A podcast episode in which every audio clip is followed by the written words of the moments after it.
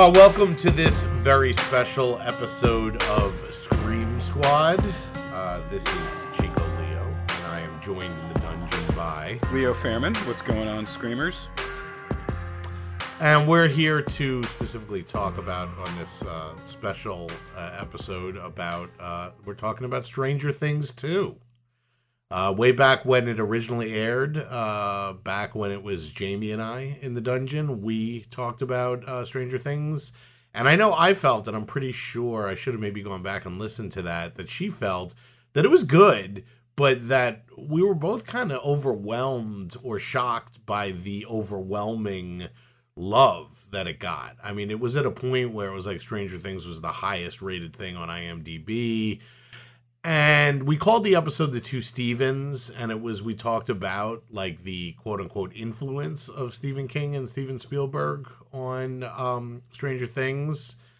And um i guess there's a certain amount of how much you love season one on how much you thought that it was ripping off and how much it was an homage to a very specific 80s um vibe because it was it wasn't just you know movies, TV shows, books, the soundtrack itself. Um, I don't know what what what what are your thoughts? Because uh, I, I, have a lot of thoughts. And uh, for season you know, for season think? one, I mean, like it's weird. I don't. I personally was totally fine with the nostalgic drooling of season one for the most part. I got it.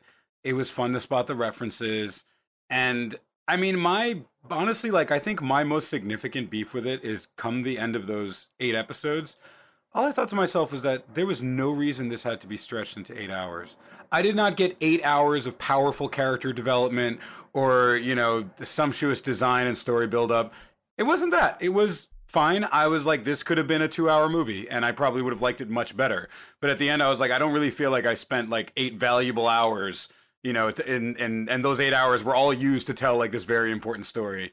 Um, yeah, I, I'm I'm a, I was a bit lukewarm on one, uh, but I did like it. It, it. It's I think it's like sort of a hard thing to hate outright.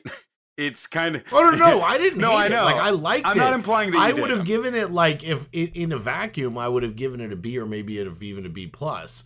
But when everyone came out and was literally like throwing themselves down on the ground and gnashing their teeth and rending their garments and saying that like there had never been anything this good ever on Netflix, then I was like a little like, no, it's not that good. Like my my grade would have lowered compared to that like unqualified A plus that everyone was giving. I don't. You know what? I honestly don't give a shit about that. Like I don't care if I I, I like being able to love a thing that everyone loves. Like it's it's not when I see the people oh, when yeah. I see the people gnashing, I'm kind of like, all right, what do you got? What, what's what's making you gnash? Like I'll gnash. Right.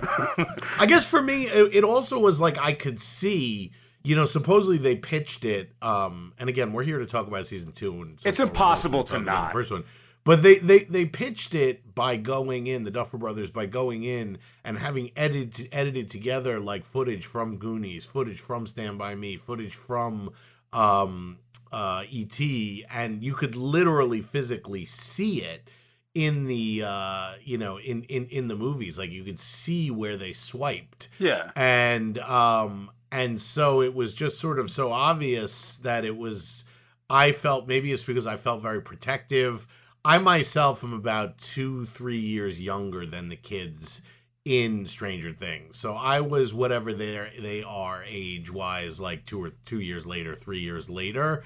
And so i you know i i did see all those things in the theaters and i did they did affect who i am today. And so maybe i was like slightly overprotective. And I agree very much with what you just said about season one in terms of like it wasn't it for me it didn't feel like you know it was worthy of eight eight chapters and the pacing was kind of off and I you know everyone talked about how great Winona Ryder was and when I think back to season one I just really sort of think of her running around and shrieking and waving her hands around and sort of being really shrill um, I didn't feel any of that about season two. I kind of felt about season two what everyone else felt about season one. Like I did think it was worthy of the nine chapters. I I binged it uh, with with someone in two days, and we only stopped because I had actual plans on the first day that didn't allow us to continue. But we would have done it in one straight nine hour, you know. Um, uh, whatchamacallit, like one. So I I really it came together for me in season two that it didn't in season one, and maybe I was able to switch my headspace from it being like a ripoff to an homage. But I also think like just I knew who the characters were, I was more interested in them. Um, I don't know, and even in this one, I felt like there were whole scenes where I was like, "Oh, that's Close Encounters." Oh, that's you know that they actually brought in sort of more. I was like, "Oh, that's The Shining." Oh, that's you know, there was there were more influences. There were than the two Stevens and musically you know i love the music all along but again i felt like oh wow this sounds like john carpenter or this sounds like you know the uh, tangerine dream soundtrack to um sorcerer or you know um but i really i you know it, it came together for me in in season two in a way that it didn't in season one and i don't know just from talking to you if if that was your it was definitely experience. not it was not right. it was it's kind of like uh it's kind of like what's that there's some zen phrase that's like you know someone told someone told tells this monk about how great the mountains are and you got to go travel to the mountains and then the monk goes and travels to the mountains and he comes back and the guy's like well how was it and the monk's like uh, i saw the mountains you know right. it's kind of like that's sort of like how i'm feeling with with season two I I think the first half of season two got me really excited, and I was super engaged in it. And I, I, I liked the creativity that they were showing. I'm like the, the the the interesting thing is that the plot is not a rehash. It is they're taking it in a new direction, and they have new concerns and new new kind of like like new kind of story goals in it. Um, and new characters as well. Ca- there's there there are a couple new characters. Um, I'm I was game for all that. I was actually really intrigued by it, and then about halfway through it, I kind of I lost the thread again, and I, all these things started creeping up, and all these like, and they were the one of my biggest issue, if I probably could say my biggest issue with season two, is I think they are specific things that I liked in season one that they fucked up this time. And that like what? Right, so um man, I have got I got I got kind of a list for again for good things, and we we before we we got on the show, I we mentioned I mentioned this briefly. Um, you know, Hopper is amazing in this. It's his season. Yeah. He is I think like he's definitely this is like like Emmy attention material. He's absolutely excellent. He's given more to do and steps up to the challenge of more to do. Um and like yeah, he was just like a like an absolutely beloved character for me throughout. Um he I think he kind of has the most complicated job. His emotions are the are the most complex.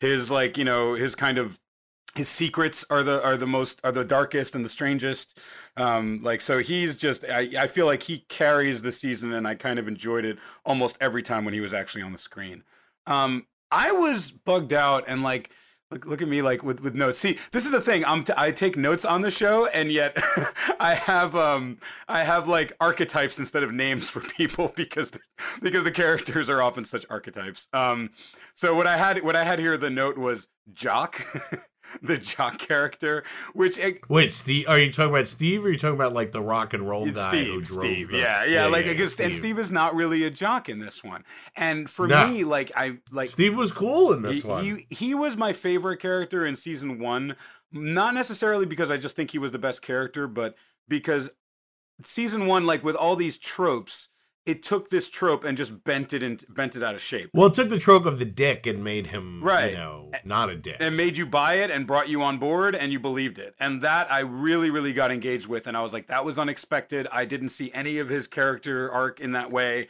and I was like really surprised. And I thought that was that was meaningful.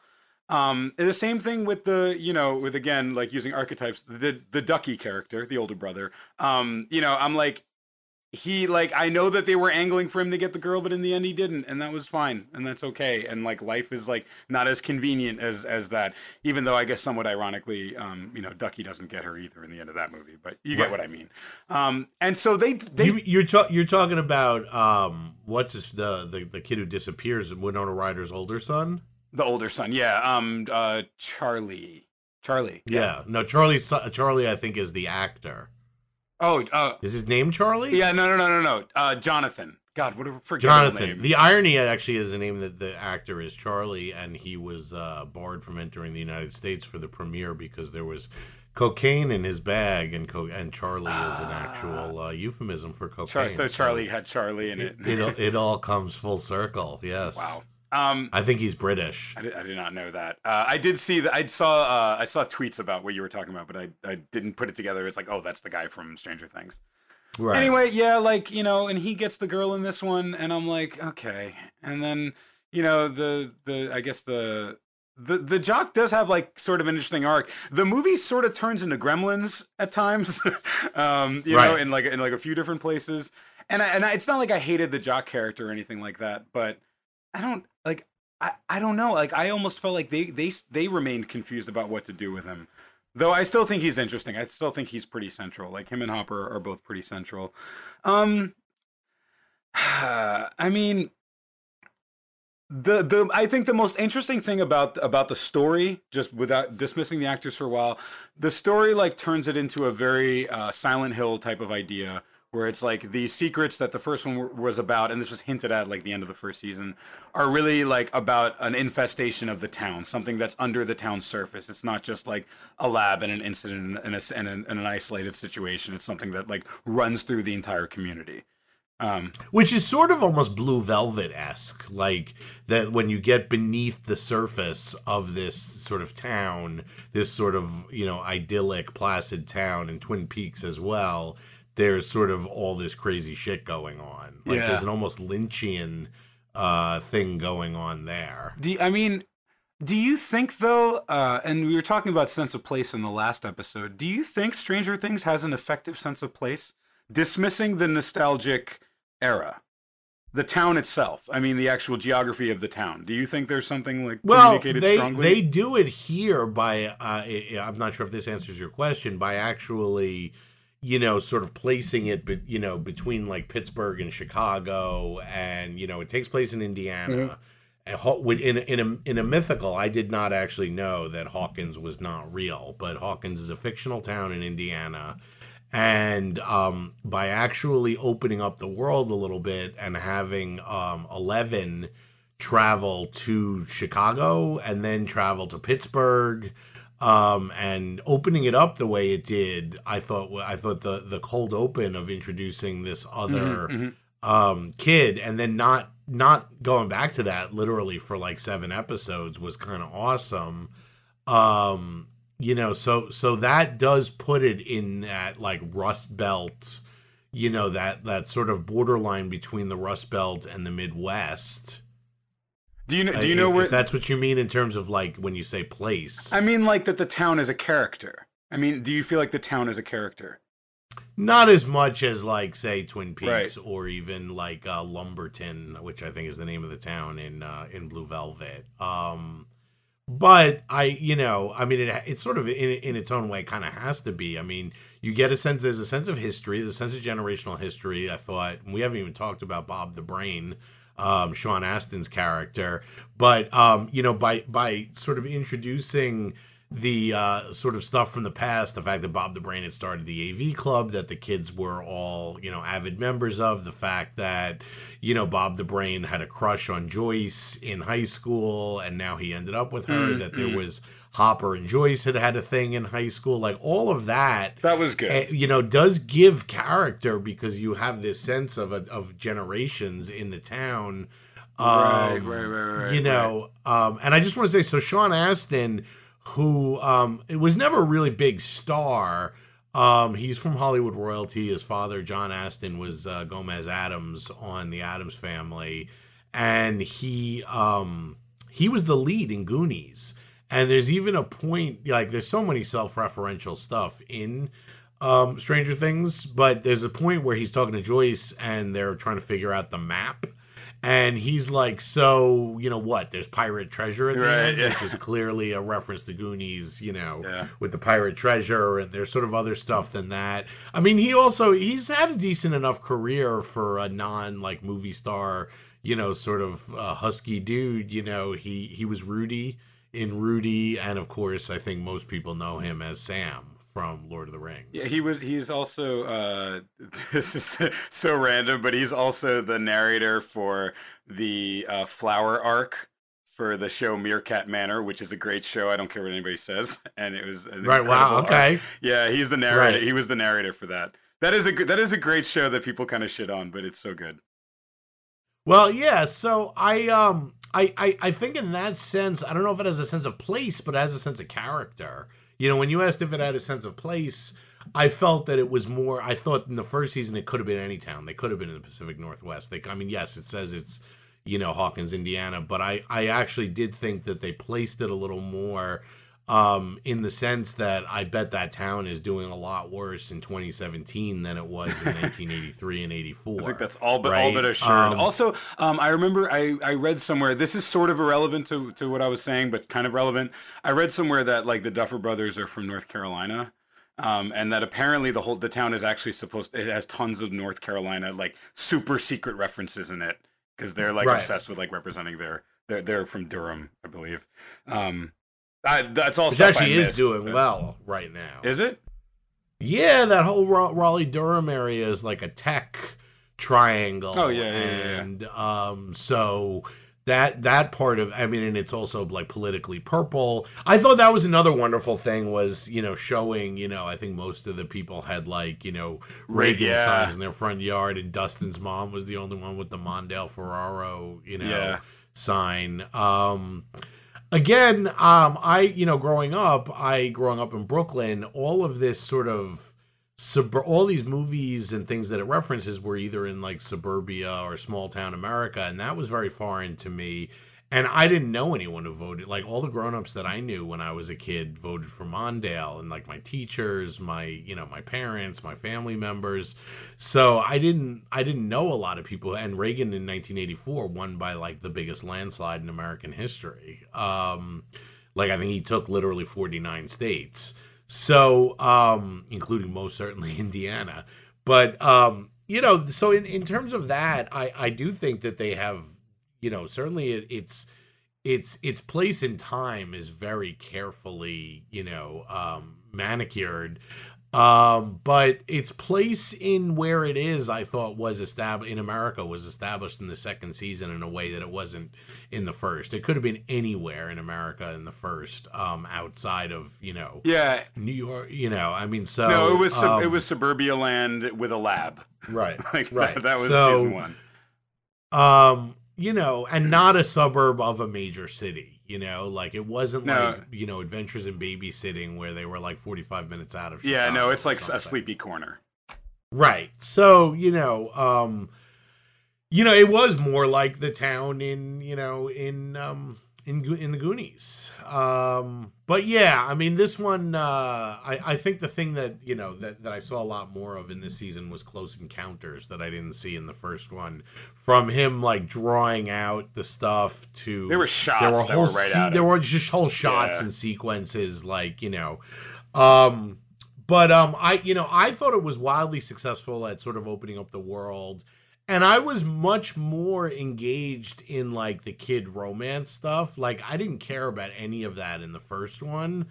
Um whereas I, you know, and I think there's more of it in the second, but I found like, you know, sort of Mike and Eleven's romance, like interdimensional, them like not being able to connect across dimensions, had much more resonance than anything of the him like longing for her in the first one, and um i don't know even uh mike's sister and the her, her love triangle with the two dudes. And like dustin you know dustin you know who's clearly the clown like he's almost like the chunk character like you know his like losing Max to Lucas, which I was psyched that Max and Lucas ended up together. But like, you know, when he's like alone at the end of the dance crying and then the older girl comes up and asks him to dance, like I was into all that, you know? I was just more engaged in the characters than I was in the first season, you know? I I I, I don't I don't know if I fully agree. And I, I actually right. I actually did not really get and and uh you know wrapped up too much in the, in and Hopper romance. too actually like his like a lot of the stuff that you were talking about he didn't resonate as strongly with me in the first season. Like i was like this is like a like you know fourth rate harrison ford was like you know sort of like, yeah. you know, he's he's he's very the first season. he's super archetypal in the first season. And in this one i just right. felt like there was a depth to the character that was explored yes, really I, satisfyingly. I like it was it was also Joyce Winona Ryder. I thought she was too shrill in the first season, and I thought she was much cooler and like the bomb who is I mean she was active in the first season. Yeah, yeah, no she's like in the um, thing. But but I I liked her more in the second season. Like I felt like she was making like it was a horrible decision when there's like the thing is inside her kid and she's like we got to burn it out or whatever you know what i mean? And the kid is screaming and like i felt like i don't know that was just so much more resonant to me in this season than anything with like the christmas lights in the first season. I mean like they they sort of rehashed that. I i actually i don't i'm not on board for that and i i although like i didn't hate winona in the first one like i felt sort of the same way about her. I did feel like she was she was shrill and like and th- this is like i think one of the problems with with where the plot loses me in a lot of ways is that like there's something interesting and and super sequely whether it's a reference to a specific movie or I think many um, about this idea that this horrible fucking thing happened to happened to people in this town. All the people that it happened to know about it with no mistake. They're not. It's not like they think they saw something. It's like they know exactly what the fuck happened, but you know, normality returns it's like when it's like when a complete like you know destructive sexual predator is elected president, but then you know life kind of goes on. It's like the same thing. It's like life kind of goes on in the town. But although there is an official thing, like the the one of the things that bothered me about this, so the officials, like the White House, will still deny that he's a sexual predator and completely incompetent and yada yada yada. Whereas there's a scene where um, Jonathan and Nancy go to the lab and the Paul Reiser oh, doctor just tells them no, oh, everything oh, totally. and allows them to record it.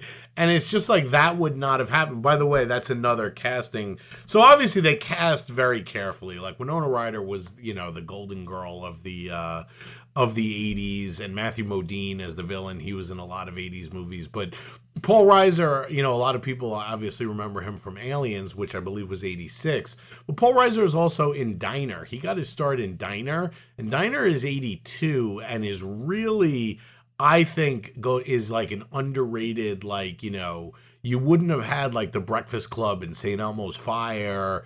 It was the first of these sort of plotless coming of age movies and if anything is underrated and i i actually really love diner is diner underrated? I actually feel like diner gets a lot of a lot of love. Does I, it? I thought so. No?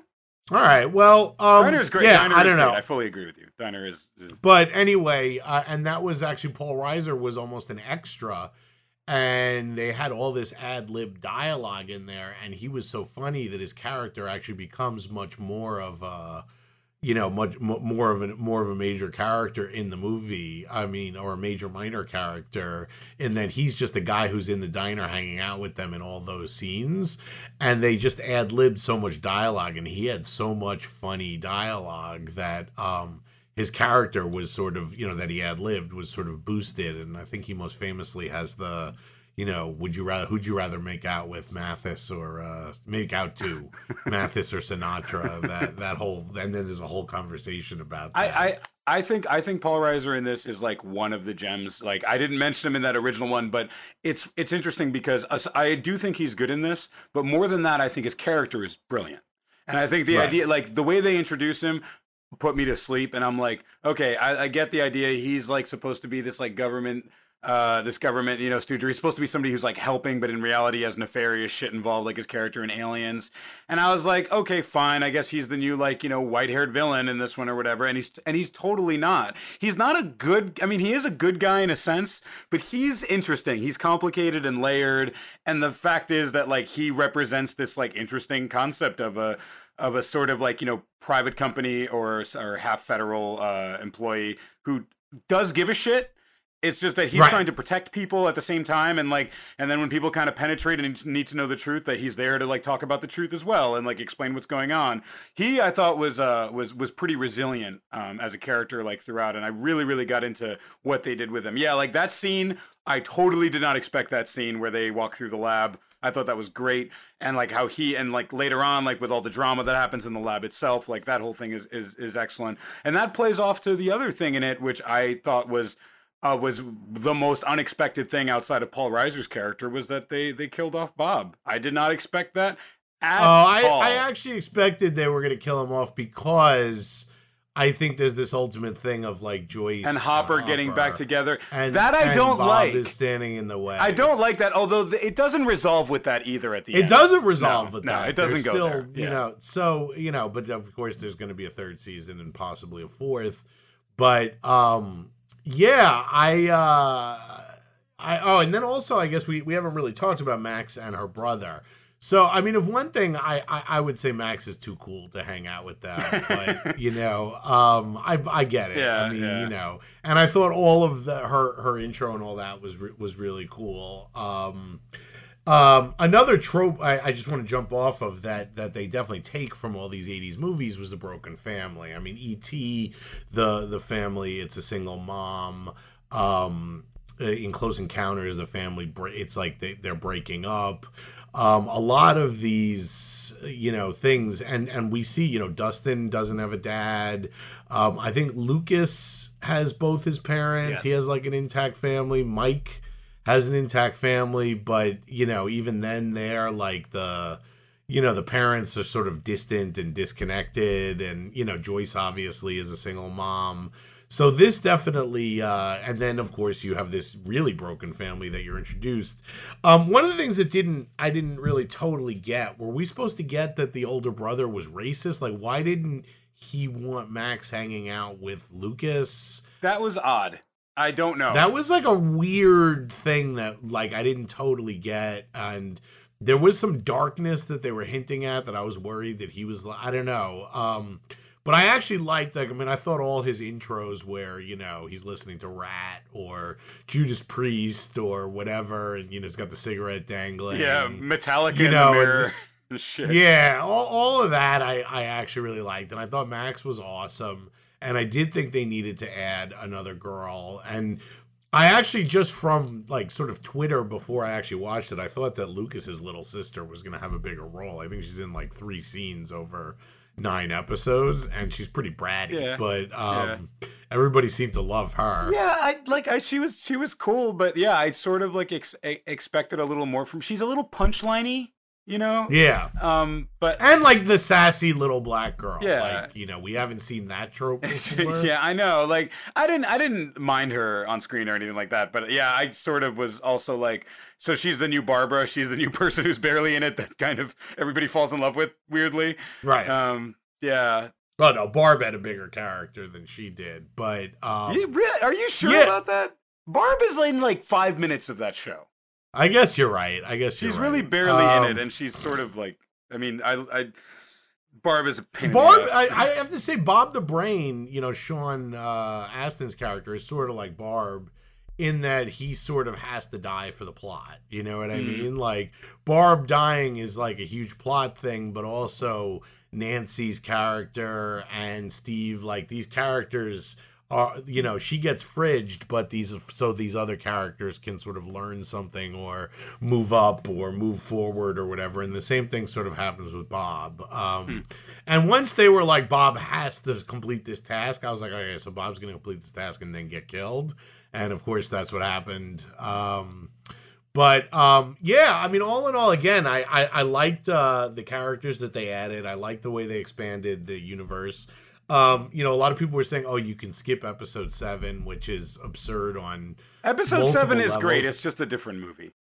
yeah, I- but I, but like that. It's almost like a this is what it could have been. Yeah. You know what I mean? This is almost like the alternate that it could have been that Eleven runs away, joins this gang of, you know, do of of like, you know, um outcasts in the city and maybe that's what like, you know, and you, you have this more like runaways or the gifted or Lost you know, Boys. Or, yeah, something like that. I thought that that was great. Like I really I, I thought it was super thought it- entertaining. yeah, and I thought it was important to give Eleven something to do and give her a reason to come back Absolutely. to her friend. You I know what agree, I I mean? agree. like when Eleven comes back and saves them, it's fucking awesome. I think I think like Um, that's that's the thing about two in that um I think season one was a movie, and again I I I, have, I, have, I affixed to that. It that got stretched right. out. It was a stretched out movie, and if season two's like if season two is cinematic, it's multiple movies. There's like a bunch of different threaded plot lines, and I like some of them more than others. But they're they kind of like go off in different directions. And episode seven is like the big the biggest uh, diversion in a way. But no, you're right. Right. Like it by by having Eleven sort of like face that, one like she gets to grow in a way that's not happening in the sleepy town of in the sleepy Louisiana town at all because she's Right. not going to be faced with those kinds Indiana. of choices. Indiana, Indiana. sorry, she's not going to be. be a very different show if it yeah, no, it would be uh, it would be uh, true. in the True, bayou. true things. Was true was True Yeah. Detective in Louisiana? I think it was. Yeah, Just stranger, stranger detective. Um, There was some actual True Detective vibes. I thought at one point when they're out in the like you know sort of cornfields or whatever with the pumpkins, or- like they're yeah, with the pumpkins and the flashlights and I don't know. It's sort of I don't know. There was a moment in there, but yeah. Um, I think- I'm sorry. Yeah. No, no, no. Um, uh, but yeah, like there are there are. It's a lot of different. Like I I cannot use lob that same criticism at two. I can't say like the thing with two is it was too stretched out and it should have been a movie. It it was it was bulging at the seams. I understand why it was an extra episode. There was a lot of stuff to do and a lot of stuff to tell. Um, I, I but there were still there were like nitpicks like throughout. There was like.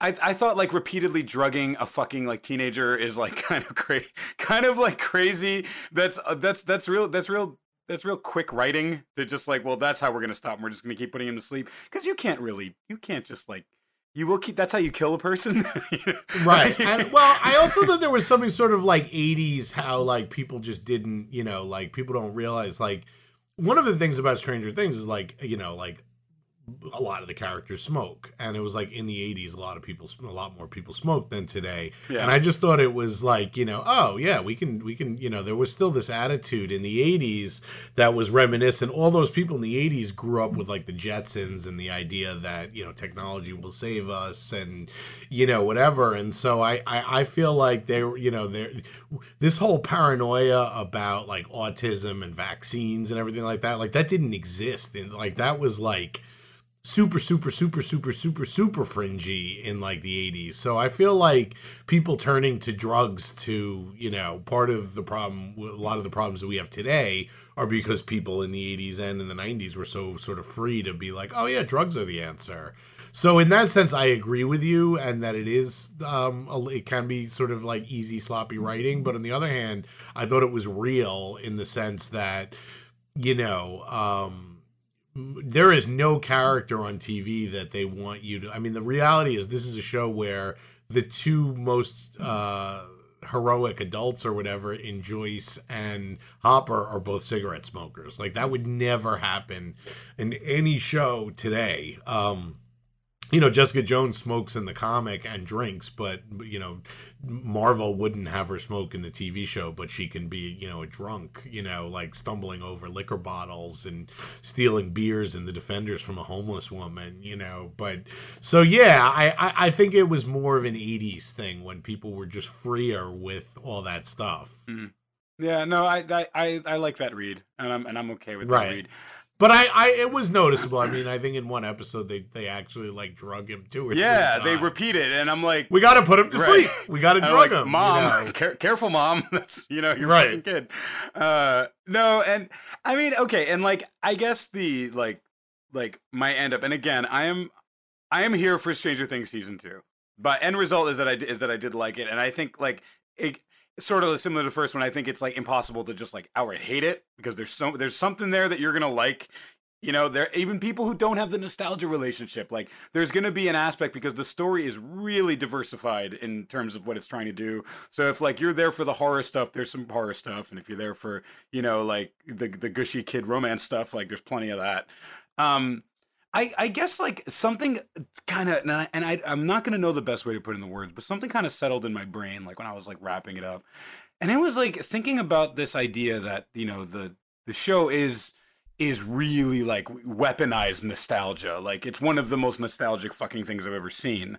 Um, and like I think that I sometimes scrape with the way that it tells its story because in the midst of that nostalgia, they discuss and reveal and interrogate real life drama like shit that's not not cute and not nostalgic and not and real like I mean, you know, like uh broken Yeah. families and heartbreak. a, a mother, a mother, a mother yeah. whose son like looks to have like mental problems and like is Right. literally like dying in front of her, and there's nothing she can Right. do. Everything she does seems to hurt him, and that stuff like actually like kind of got to me. But then I'm like, I don't. I actually don't like that. It, that's under a wrapper of nostalgia. It's almost like if you're gonna give me the nostalgia, then like give it to me, and like if you're gonna take the nostalgia and then like bend it to introduce like this real shit that like was not in a, a ton of the, this '80s stuff. It was in some of it, but even when it was in some of that '80s stuff, it was kind of a lot of times it wasn't it wasn't done too effectively or done in a way right. that's like you know reasonably realistic and they're trying to do that here and so like those two energies scrape a lot and like that that always like kind of stops me from loving stranger things at multiple right. points. And that happened throughout this season uh, and i believe it happened uh, throughout the first one. But this one just had more so it kind of i think happened more frequently. Um, so that's like a really fucking uh, a really uh, you know measured uh, recommendation in that uh, there's like there's i think there's all these things in me that prevent me from like deeming this greatness but in spite of that, like I, there's a lot of good stuff. There was a lot of memorable moments. There were a lot of unusual, uh, un- unusual story uh, ideas and character and and like uh, character ideas, things that break character archetypes that I found super super satisfying and unexpected. And like if I when I come back to Stranger Things season three. Uh, for Stranger Things season three, that's the stuff I'm going to be most excited about seeing again. Like, what are they going to break this time? That's what I'm there right. for. Well, I I actually really um, felt like season two reached the potential, or I was able to see the potential realized that everyone was sort of ranting and raving about for season one that didn't work for me, and it did work in season two. Um, so I actually will say that for me there was a pretty radical difference between the two of them, and that one had had some potential but didn't didn't realize it and this it really did. And um yeah i mean i it could end right here and be an awesome thing or given you know i i'm rooting for you know season i'm sure there will be a season three but i'm rooting for season three to be you know this really amazing thing. You know you know what? How's how's this for an idea? If season in season three or four what if the show shifted to a hardcore horror series? I just I don't think that'll happen. But imagine you know? what if it did. Imagine like the kids a bit older and like uh, these realities that they've encountered uh you know having been presented already like what if it took a turn for that and it was like dark and fucked up and like act genuinely scary I right. would sort of be so excited if it like just kind of broke its own mold in that way, and it could st- and it could reference like hardcore horror movies from the '80s, like it could. It definitely could, and I feel like it even does in this, if not hardcore. I also would argue, you know, PG thirteen, um, the PG thirteen rating came out in the '80s, and it was very it different. Out, yeah, and no, but what I was gonna say is like PG movies in the like mid to late 70s to the to the mid 80s were more hardcore than most PG-13 movies today. Yes. And so and this and and and Stranger Things is like a hardcore PG. It's definitely not R, but it's like the hardcore PG of like, you know, the early 80s where you where it like wouldn't even be PG-13 today. I, th- I think you're right. Yeah, wasn't um wasn't Gremlins PG? Yeah, Gremlins was P. Gremlins and I believe Indiana Jones and the Temple of Doom were the two things that caused the PG thirteen rating. Got it. Like in, in Indiana Jones and the Temple of Doom, they're ripping hearts out of people and holding them in front of them and stuff like that. And kids are getting beaten left and right mercilessly and enslaved in chains and like really disturbing imagery. And Gremlins, the violence in Gremlins those were the two things. And the first PG thirteen movie was Red Dawn. Gremlins scared the shit out of me when I was a kid. Yeah, like jet legitimately scared the fuck out of me. Um, yeah, no, I, uh, I, I mean, and that was the thing. Like PG thirteen also carried over, and I think, I think PG thirteen. I think like everything kind of moved up or moved back, yeah. Right, or in one direction. Back. Yeah, moved yeah, back yeah, like one step. Um, yeah, when that and that's even a whole other thing that they're capturing here is the uh, in terms of that nostalgia is that nostalgia for the pre PG thirteen movie world when you could have sort of hardcore stuff in PG. I mean, I remember being a really little kid and seeing ET in the theaters, and I was like nine or something like that. And I remember when one of the kids calls the other kid penis breath like they just wouldn't do that in a PG movie, like in the first minute, you know? yeah. and and they would in this. I remember actually, like I sort of um I like how much the kids curse in this because I cursed a lot when I was you know 12, 13, 14. Same. Although, but the, like what you just said is like kind of still speaking to what I'm talking about. Like, is this supposed to represent what life was like, or is this supposed to represent the culture of artwork and media that came out at the time oh, I, that you I were think growing it's up? the culture of artwork and like. media. Yeah. I think that's what it's about. Yeah, Yeah, yeah, it's yeah, about like absolutely. It's about that sort of like that. It's like the old imagined world. Like that's what Right. it's kind of like being. Um, right. not necessarily like the way it was, the way life really was in 1980. No, it's a, it's about the way life was presented to us in the same way that like every single one of these um, Marvel movies is direct and DC movies and sort of any of the, Star Wars movies. They're all directed by people who were influenced by you know um, you know the the Phoenix Saga and the X Men and the Star Wars movies. You know, like Yeah. the, the it's the same cultural. You know, this is tapping into some of those same cultural things. I mean, it you you could in many ways say that you know a lot of the big tentpole movies are in fact doing the same thing as Stranger Things, and Stranger Things is is doing it more nakedly and on a smaller screen, hmm. but is absolutely sort of paying homage to no, you actually the art, the media of of a specific time. And that's why it's like you know when we originally talked about this we talk, called it the two stevens and it was like you know stephen king and steven spielberg. But there, there's more than that in there. Mm-hmm. But when you talk about stranger things i mean i i do think that the characters broke through a little more. That's why it worked for me in this second season more than in the first. That in the first it really was just this hodgepodge of media um, and strung together into a story, but that that the characters came more alive into their own in the second season. I, I, I'll I'll come on board with you on that. I do think like yeah, Yeah. like I, I I think the the the references as as a as a as a as a cinematic texture just crystallized in the characters in this one. And I guess like that's maybe that's to be expected because again they can kind of dispense with uh, heady introductions and all that because it's a sequel just like any sequel. But but Right. that it's not only good because of that. Like it is there is there is quality in it. There's definitely quality in it. I you know what? I don't see myself ever watching the first season again. And I right, could right. I but could I would see this totally again. watch the second. Yeah, yes, exactly. I could, I could, and that's that's I I think pretty significant praise. I just realized something like I should like I don't know why like this is almost the elemental question. We probably should have started this this podcast with the question. But what are your views on on nostalgia? Like, are you a nostalgic person? Like, do you think a, oh a Oh my lot of what you I pursue guess. is like to kind of like There's- satisfy that? I think it's like a Buddhist, maybe it was a Hindu monk. So there's some saying about how nostalgia is a bee drowning in its own honey.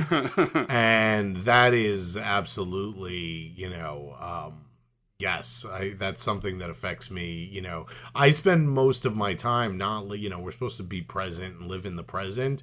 I personally spend most of my time either ima- you know imagining what's to come like a future or living in the past. Absolutely. I mean, I am, and that's one of the reasons why I probably reacted as strongly to season one as I did because I felt like it was intruding on my nostalgia because that's all it was. You know, it was just just like replan. I was like, but I've thought about all these things over the years for so much. You know, yeah. um and so uh, yes i i myself am someone who is i think more so than a lot of people that i know um but i also spend a lot of time just as much time thinking like imagining things in the future and imagining a future it's just i'm rarely present in the present you know i'm usually present in the past or the future or both at the same time hmm. Yeah, I, I, I think I'm I'm prob I'm probably not very nostalgic. Now, but Right. like but the truth is I, I like there are things from the past which I love and adore and return to frequently, but I don't think that's the same thing.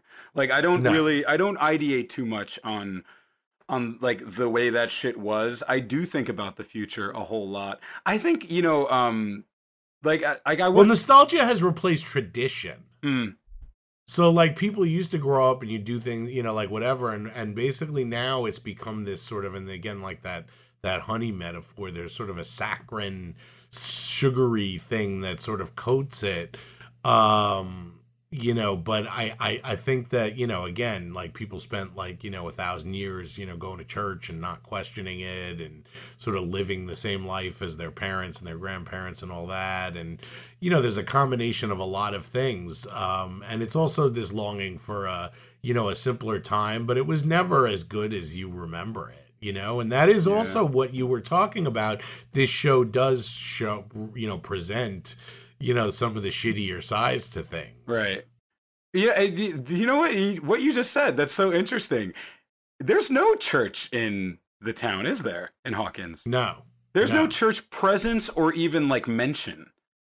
no the church is you know x-men comics Right. and you know and you know ghostbusters and that's the whole thing that's that's Mhm. you know just you know we are living in this you know age of where more people know about you know sort of the you know the trinity of batman superman and wonder woman than the trinity of the father son and the holy ghost and so that's what's causing a huge schism in america Yeah.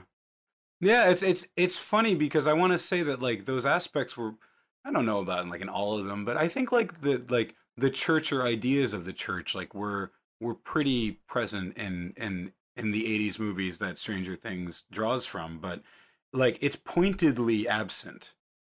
I don't know. I don't. I don't think that like the kids in Goonies went to church. I don't think that the kids in in ET necessarily. You know, like I don't know about that. Um, whereas like they they make sure in Stand by Me, I feel like you see them saying grace in like a flashback dinner scene. You know, Uh-huh, like things uh-huh. like that. Yeah. Um, but like that's not but even that isn't here. Right. Oh So no, much I is know. that. I agree. So no, much is that. this is that '80s world of where kids don't even eat with their parents half the time, you know, or they're eating in front of the TV. I mean, there's all of this, you know. Um, you know, it's interesting. I think the kids in Stranger Things are like right at the same age as like the kids in uh, The Americans, you know. Um, and that's sort of an interesting, you know, the nostalgia of the '80s that you that is, you know, all over the place. Um, and uh, even you could say in like the Get Down, even though that was '77, it was sort of the beginning of that, you know, because even in 1977, they're talking about Star Wars, they're talking about you know the X Men, Yeah.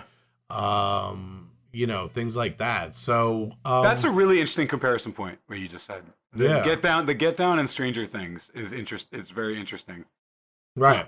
I mean, to to be honest with you, I mean, no, I guess it's not the case. I was gonna say the youngest kids in the Get Down would be as old as the oldest kids. I mean, one of the reasons I like to Get Down so much was because even though I was way younger than you know anyone, any of the characters in that show by like you know a decade or more, all of these things tend to, from my youth, tended to take place in the suburbs or in small town America, and not in the city. Right. And so, you know, to see kids hanging out on fire escapes, to see kids like smoking pot and not going out to commit a crime. Yeah, I mean, that's something I could have seen a little more of. I mean, I don't know about small town America, but I know, I feel like, you know, there should have been there should have been some pot smoking in Stranger Things yeah. like with maybe with the older kids, you know. Although I, I I gotta say, I mean, I knew kids who were smoking pot at like thirteen or fourteen. Absolutely. Um, and kids who were smoking pot and dug Ghostbusters and you know and the X Men. So I don't, you know, I don't know. I don't think the Goonies were smoking weed.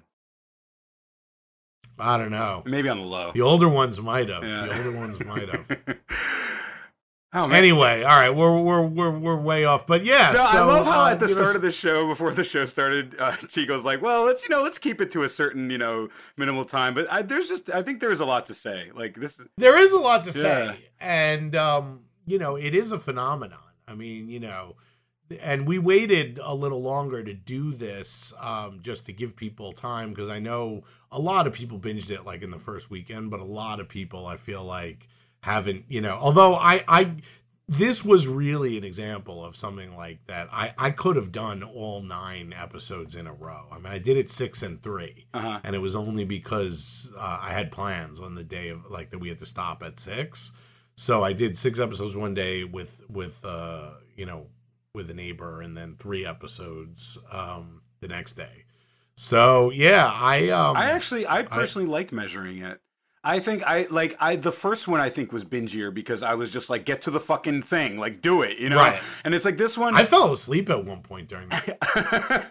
I don't. I'm not sure I did, but I I I, I remember like having it. to rewatch an episode because I like fell asleep in the middle of it and just totally like woke up and the next one was starting.